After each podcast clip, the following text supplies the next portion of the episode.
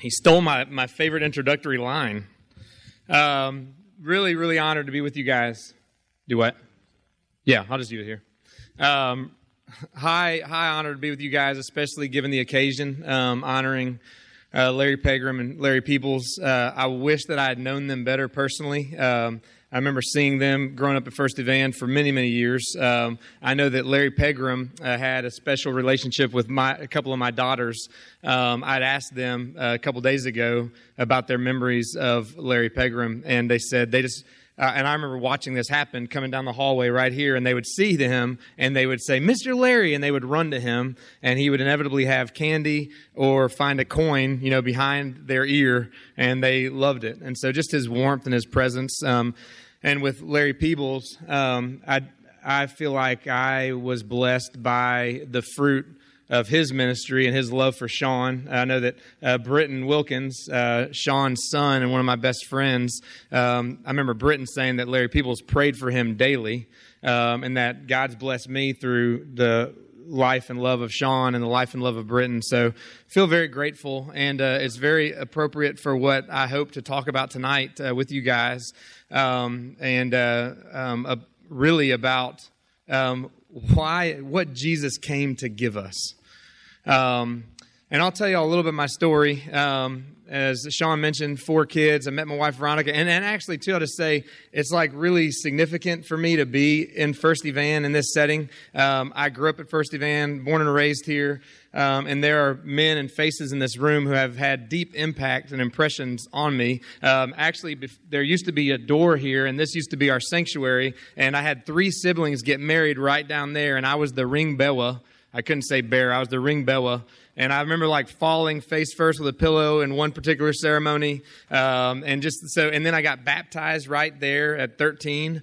Um, and, uh, my wife and I were married in 2000, celebrated our uh, reception right here um, in this very fellowship hall. Uh, my mom, Sandy, who some of y'all knew and, and loved, um, she was memorialized right here in the sanctuary. So um, uh, I can't help, like, my eyes keep getting drawn to Jim Reardon, um, who I've known for a long time, who has loved me exceptionally well. I kind of am super tempted to just tell stories about Jim Reardon. Uh, I've got so many of them. Well, your birthday's coming up, right? September 15th? September 15th, we're going to roast them again. Y'all come back here September 15th. They will be amazing. We, uh, I've gotten to travel around the world with him. Uh, he literally uh, fell out of a pickup truck in Madagascar, broke three ribs, and proceeded to teach the book of Ephesians to Malagasy church leaders for the next three days in tropical heat um, with some painkillers. Uh, which you've given those back, I hope. Um, anyway, so so many people here that I love. Um, and really, uh, uh, and you know, my uh, as my family um, spent uh, a, a, ton of time here as well. Um, I'm the youngest of eight, which is how I got stuck with the name Shad. Um, so all of our names start with S, so it's Shannon, Shane, Scott, Shell, Sean, Stacy, Stephanie, and Shad. And they said they should name me Stop. Um, so um, catching up with some of you guys. Um, so. Uh, anyway, a lot that can be said uh, about First Evan, and I'll inter- intertwine some of the other men in my life, including Sean and Cole, um, Mark Ottinger, Hamp Holcomb, Ken Edmondson, um, and so many others, uh, Lynn Ballinger, um, just so many folks that have cared for and hoped for me what they hope for themselves. Um, the question I just want to I want I want you to consider uh, kind of where you are right in your seat right now. And there's no, there's no wrong answer. There's no right or wrong way to answer this question. Um, I, I just want to ask you to recall and to remember anyone in your life that you can remember where you knew beyond a shadow of a doubt that they wanted more for you than they wanted from you. Let's take a second where it was it was so evident that this was somebody that saw you that uh, cared for you in such a way that they wanted they wanted more for you than they wanted from you. Um, and in my experience um, when i've asked people that question uh, they're more often than not can remember more people in their life that wanted more from them than they wanted wanted for them. Um, and I've had I've just had the distinct privilege of uh, becoming more and more aware of people that I've had in my life um, that have wanted that I know that they want more for me than from me. Um, I'm going to tell you all just a r- little bit of our background and bio and my story. Um, so, growing up here uh, at uh, First Evan, working in our family business alongside of Mr. Randy Turner, who's here for many years at Memphis Communications Corporation. Um, and in uh, 2006, 2007, I had the opportunity at Cole Huffman's recommendation to go through a, a ministry called Downline. And Downline is a nine month discipleship training program. Uh, Soup Campbell here serves on our board, uh, instrumental in the founding of that ministry. Um, and basically, down, Downline is a nine month intensive to help get a clear picture and understanding of what Jesus meant when he said to go and make disciples. And um, I remember being stressed out. Cole was kind of mentoring me. We actually just prayed before we came in here in his office. And I remember sitting in his office filled with all this anxiety about what I was going to do with my life, picking my fingers uh, just um, compulsively, and, and him just trying to calm me down and tell me everything was going to be okay.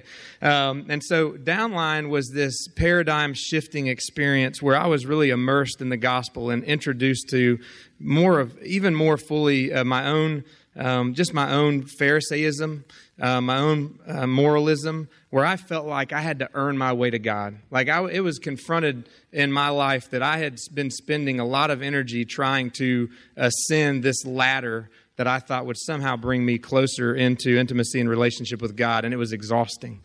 Um, and God used downline mightily in my journey. Um, my wife and I, and at that point, I felt this this push um, that God was um, putting on my heart and asking the question if um, the question was really, can I become who He made me to be and stay in the family business? And uh, the response was kind of resoundingly no, that He was pushing me, and I didn't really know to what or to where, um, but there was a strong draw uh, and, uh, and pull toward downline. Um, and the opportunity came for me to come on staff at Downline in 2011, about five years later, um, as Sean mentioned, kind of in an operations capacity. Um, and at the same time, uh, my wife and I had just had our she, she we were expecting our fifth child, but we'd experienced a miscarriage, and it was really painful. Uh, she had uh, was on bed rest for several months after the miscarriage, um, but we really felt like the Lord still had room in our hearts and in our home uh, for another child, and so we began to pursue adoption. And I'd gotten to Africa, gone to Africa a couple of times, and had a heart and had seen the plight of the orphan there, um, and God redirected us. It was uh, they Ethiopia had completely um, kind of restructured the adoption process. And so what was going to be about an 18 month process was quickly going to become 36 months. And uh, so we decided to change that to a domestic uh, adoption as opposed to international. And it really took about another year and a half before finally we'd gotten a phone call um, that said that a birth mom had chosen our family for her son. And we got to meet her, and it was beautiful. Uh, young 16 year old uh, single mom, and she was doing a month. Um, and after we met her, I left and told Veronica, I was like, I, th- I think we may be adopting two kids at this point. Um, and uh, just a precious girl. And so a month later, um, uh, Veronica, I mean, uh, we get a phone call that says that she had gone into labor. And um, so we rushed, the, and she wanted us to be at the hospital. So we rushed to the hospital, and we got to be with her through that process. And then she got rushed into a, uh, an emergency C section. And, um, and I remember, here was, here was my prayer. Um, I'd had four children biologically, and one of my biggest fears was that I would feel differently about our adopted son, whom we had named Henry, than I had my biological kids. It was just a fear I had. Um, I had no, no experience with it otherwise. And I'll never forget when they called us back to meet him for the first time. My wife and I got to back, go back and see him just brand new, brand spanking new, and held him and looked at him for the first time, and I was like, "My God, this is my son." Um, and we and uh, it was a few days before the kids could come up and meet him, and uh, visiting was pretty restricted. And on the fourth day uh, from the hospital, we got to take him home. And um, and in the state of Tennessee. Um, the the law says that the birth mom can change her mind uh, up to 10 days after you leave the hospital. Um, and on the ninth day, I was in my office and I got a phone call that I had a number that I had not gotten since the time that um, we had been uh, told that we had been chosen. And I answered the phone and I was like, don't tell me what I think you're about to tell me. And she said, Shad, I'm so sorry, but um, the birth mom has gone down on her own without telling us and changed her mind. And I remember uh, collapsing, uh, like on my knees, that, and I still feel it in my stomach. Um, just that sense of kind of helplessness um, and uh, and hurt and heartache. Um, and two days later, I literally handed him back to his birth mom, and I was, and this was just totally the Holy Spirit. I was able to tell her that the tears you see in our eyes and the heartache that you see um, is from the fact you asked us to love him as our own. And God gave us the capacity to do that. And all your, I'm not angry at you. Um, we we want, we hope nothing but the best for you. Um, but what the ache we have is because we we loved him like you asked us to do, and we have a small sense of what you must have gone through over the last nine months trying to decide what was best for him and and what it what it must have been like for you to hand him to us the first time. Um, and I remember talking to Britton, and I share this often. Uh, Britton Wilkins after the after um, that experience. Um, and uh, Britton telling me, he said, you know, you can't, he just kind of casually said, he said, you can't love at an arm's length distance.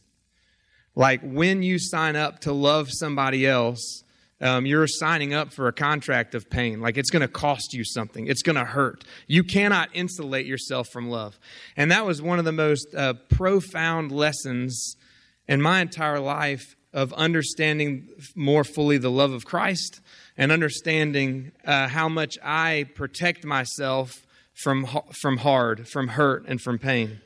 Um, and uh, God, there's another man that uh, I don't see here yet, um, but through that experience of leaving the family business and also um, losing Henry, um, I went into a depression. And, and I would have told you at that point in my life, I was one of those people that thought way too highly of myself and was too proud to admit that I could ever be that weak if that makes sense. Like that no i need I, this this shouldn't be the case for me. This would be something for other people that were maybe had weaker faith or uh, were not as strong but um, but i was in denial about and how how needy i was. Um, and god uh, connected me to a man in the church called uh, his name's tim holler and uh, Tim began, uh, he's a licensed therapist here in the city and was teaching at um, Victory College. Uh, and he was um, also had a private practice. And for the first time in my life, I began going to meet with Tim with, with, a ton of shame and embarrassment that I needed this type of care. But I remember telling Tim over the phone, I was at the corner of uh, Briar, Briarcrest and Shady Grove, or Briarbrook and Shady Grove, my chest feeling like it was about to rip open, not knowing what to do with how scared I felt, um, and saying, Man, I said, something's horribly wrong with me, and I, what, I don't know how to fix it, and I feel, sor- I feel sorry for whoever decides to enter into this with me. Like I, and, I, and he said, I got an opening next Thursday. I said, maybe you didn't hear me. Like I, I can't wait till next Thursday, but I did, and uh, and I and I experienced something uh, with Tim um, that I think is ultimately what Jesus, the invitation that Jesus extends to each of us. Um, somebody that wanted more for me than he wanted from me, and it took me a very long time to trust that that was true to, to believe that he actually cared enough that it wasn't just about the money I was giving him each week, but he was willing to um, actually uh, enter into my life right where I was. Um, and I think it is just absolutely vital for us to understand and to see Jesus for how he extends and introduces himself to us. And if you have your Bibles, I just invite you guys to turn to uh, John uh, chapter 10. Um, and I just want to read this with you guys. Um, in John chapter 10, uh, starting in verse 7, all this is worth reading. Um, I'm going to start down in verse 7. Jesus says this He said, uh, Truly, truly, I say to you, I am the door of the sheep. All who came before me are thieves and robbers, but the sheep did not listen to them. I am the door. If anyone enters by me, he will be saved and will go in and out and find pasture. The thief comes only to steal and kill and destroy. I came that they may have life and have it abundantly. I am the good shepherd. The good shepherd lays down his life for the sheep. He who is a hired hand and not a shepherd, uh, who does not know, own the sheep, sees the wolf coming and leaves the sheep and flees, and the wolf snatches them and, and scatters them. He flees because he's a hired hand and cares nothing for the sheep. I'm the good shepherd. I know my own, and my own know me, just as the Father knows me, and I know the Father. And I lay down my life for the sheep. And I'll skip down um, to verse 17. He says, For this reason the Father, lo- Father loves me, because I lay down my life that I may take it up again. No one takes it from me, but I lay it down of my own accord. I have authority to lay it down.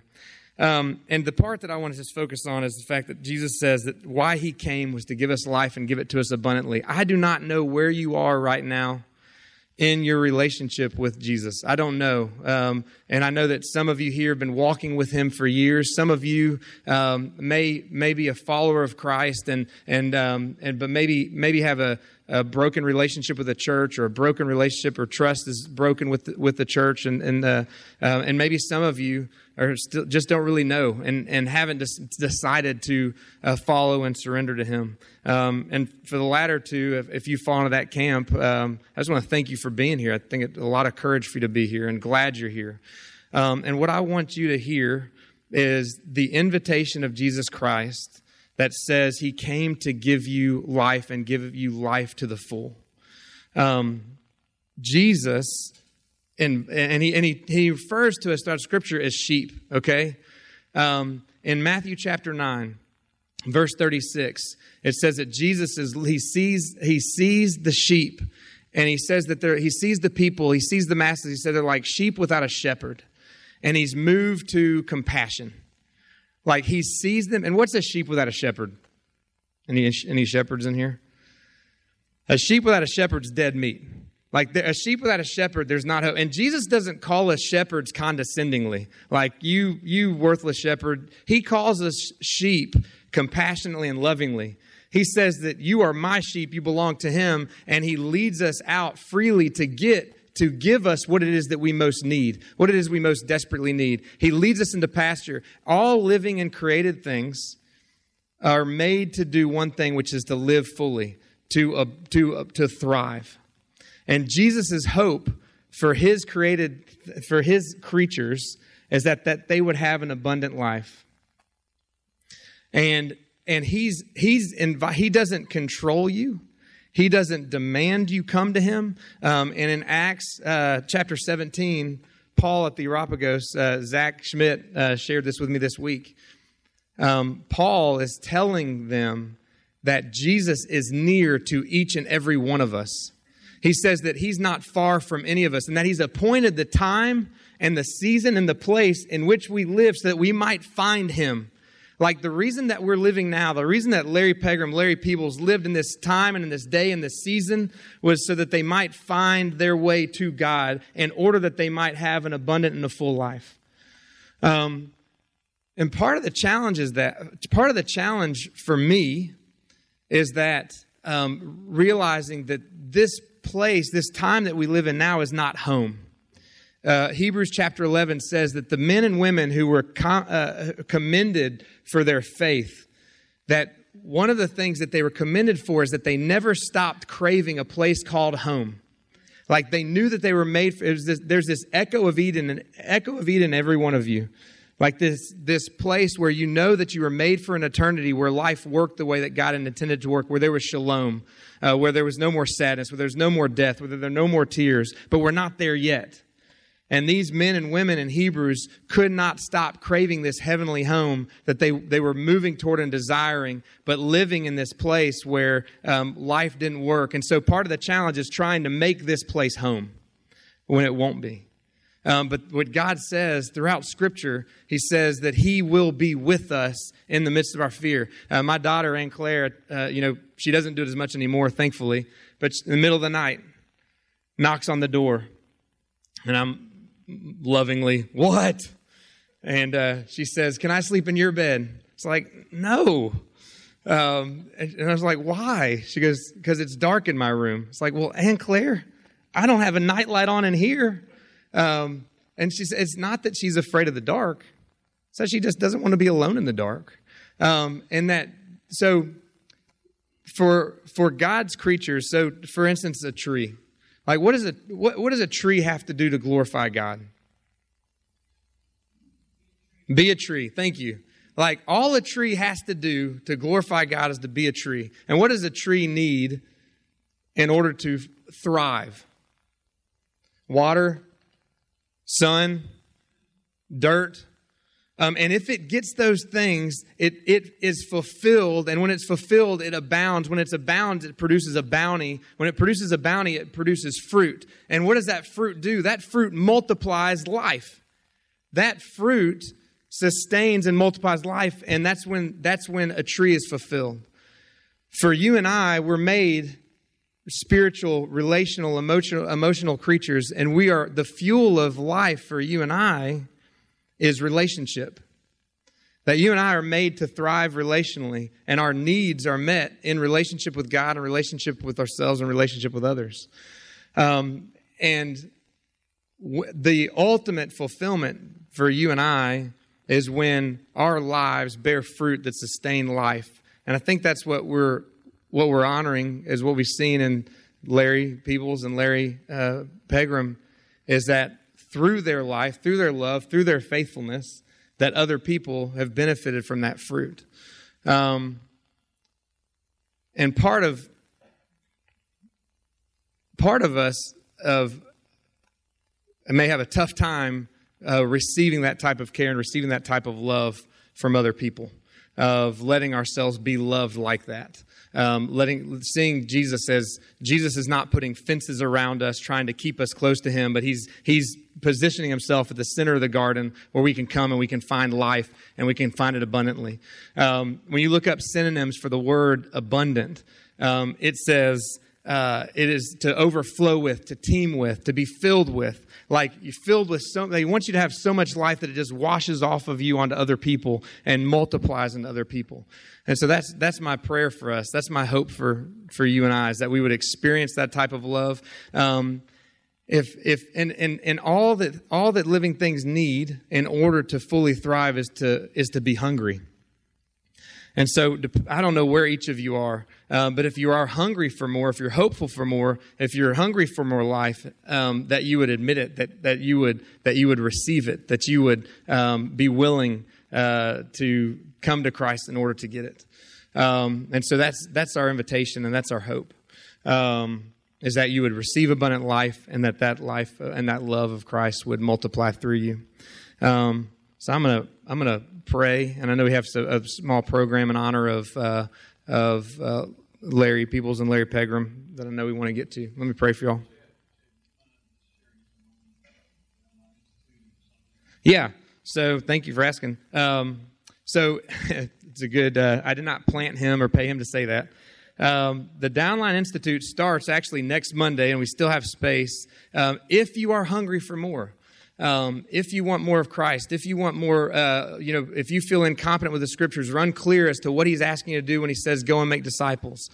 Um, the Downline Institute is a phenomenal place, and I tell people what we try to do is just set a buffet that you can come and feast on. Like you just we, you just come and you eat, and we keep setting the table. And God has given us a relationship with some amazing speakers and amazing teachers, um, where you can come and just be fed and be fed good food that will help you thrive and grow to give you more to give others. Um, you cannot export what you do not possess, but the more you, the the hungrier you are to live, um, the more you have to give other people. And so our prayer is that the institute can be this equipping experience that serves you for the rest of your life. Um, and so uh, you, downlineministries.com is the website website uh, where you can go and learn more about the Institute. Um, my email address, uh, shad shad at downlineministries.com. Uh, uh, feel free to email me. I'd love to tell you more about that. Um, and then the Downline Summit is kind of our annual gathering of the church where we try to encourage and, su- and support the church as a community effort toward uh, engaging and, and basically multiplying the love of Christ throughout our city, through our churches and our homes. Um, and so that's on February 1st and 2nd. Um, phenomenal lineup of speakers and opportunities for you to just be further fed, equipped, and encouraged. Um, so that's downlinesummit.com. Would love for you guys to experience that too. Um, but really uh, grateful for the opportunity and uh,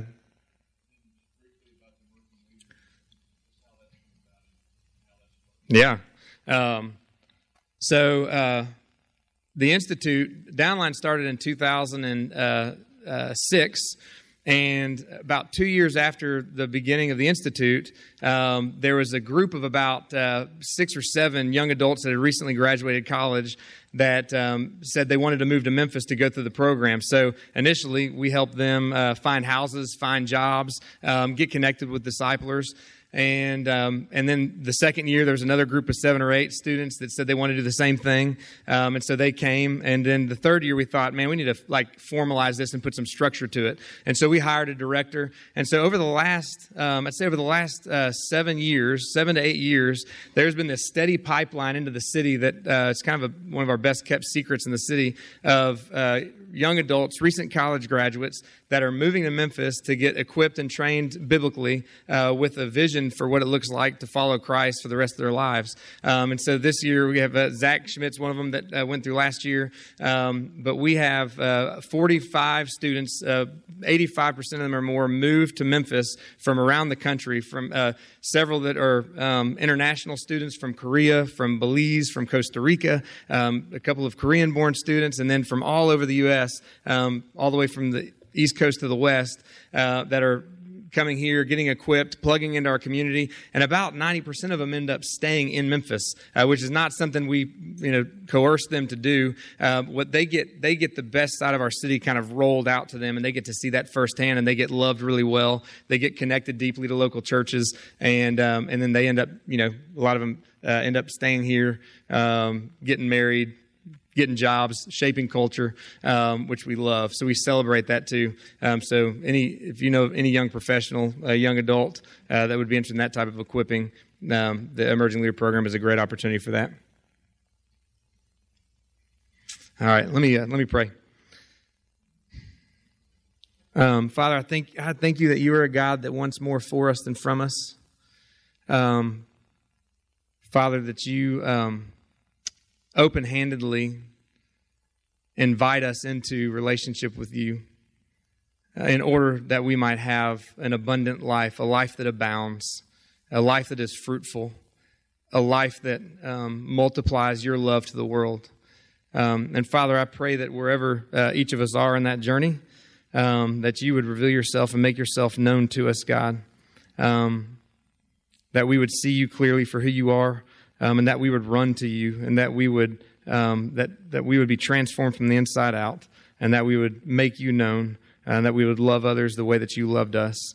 Um, I do thank you for the legacy of First Evan of um, men and women who have done that so uh, willingly and freely over the years, and specifically, Lord, uh, for Larry Peebles and Larry Pegram, and just uh, pray that um, as we honor their memory and, and their faithfulness and their love um, that they had received from you and shared freely with, freely with other, others. Um, we love you. In Jesus' name we pray. Amen. Thank y'all.